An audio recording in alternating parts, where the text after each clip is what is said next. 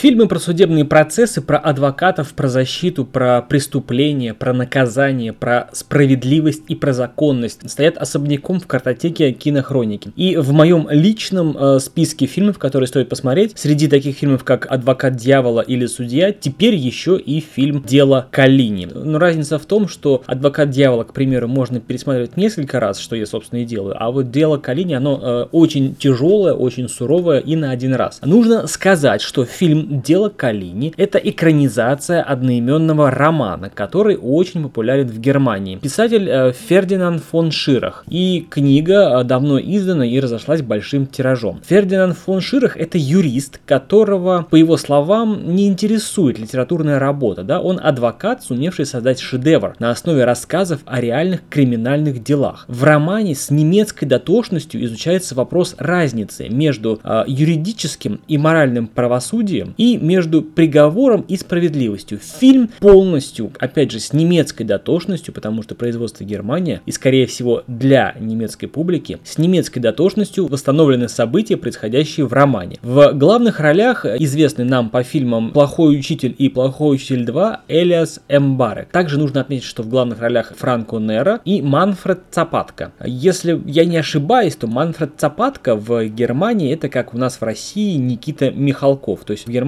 Цапатка он и не только актер, но и политик. Он сыграл около 100 ролей в разных фильмах и сериалах. Итак, о сюжете фильма «Дело Калини». Есть некий молодой адвокат, который три месяца назад получил должность. Адвоката зовут Каспар Лайнин. Ему предстоит защищать убийцу одного известного э, джентльмена, э, Гера, так сказать, как в, в Германии. Проблема вся в том, что этот убийца убил известного джентльмена с особой жестокостью. Он совершил три выстрела в лицо и потом долго-долго уже мертвое тело своей ногой бил по голове. То есть убийство с особой жестокостью. Еще один тяжелый момент в том, что этот известный и респектабельный джентльмен сделал в свое время нашему Каспару Лайнину очень э, щедрый подарок. Он дал ему путевку в жизнь. Он был его как бы не отцом, но покровителем. И получается у нас перед молодым адвокатом стоит дилемма. Защищать э, убийцу, казалось бы, очевидно, убийца. О, убийца не сопротивляется, убийца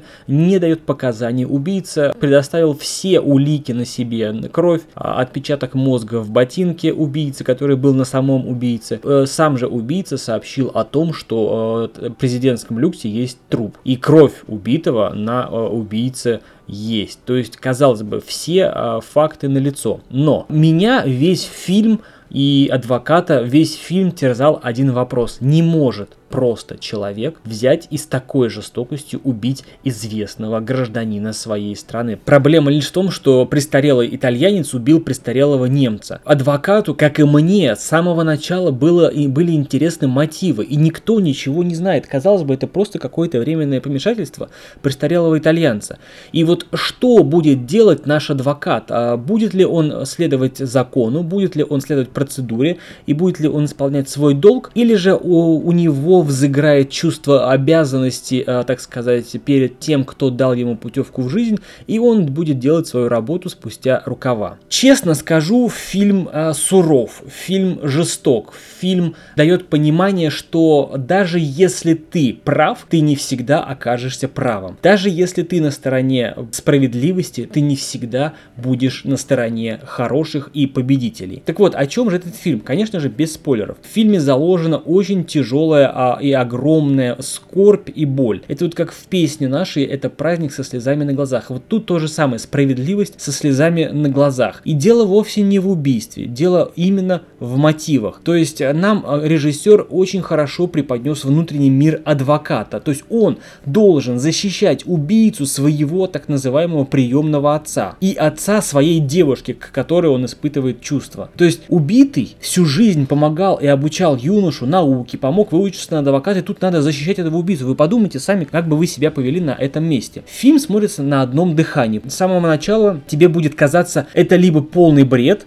либо, блин, что-то тут не так, и тебе вот как, как в «Матрице» вот есть такое выражение, как заноза в мозгу, ну должно же быть что-то, должно быть какое-то оправдывающее, не оправдывающее, но мотивирующее э, действие, да, в жизни этих обоих, что их свело вместе.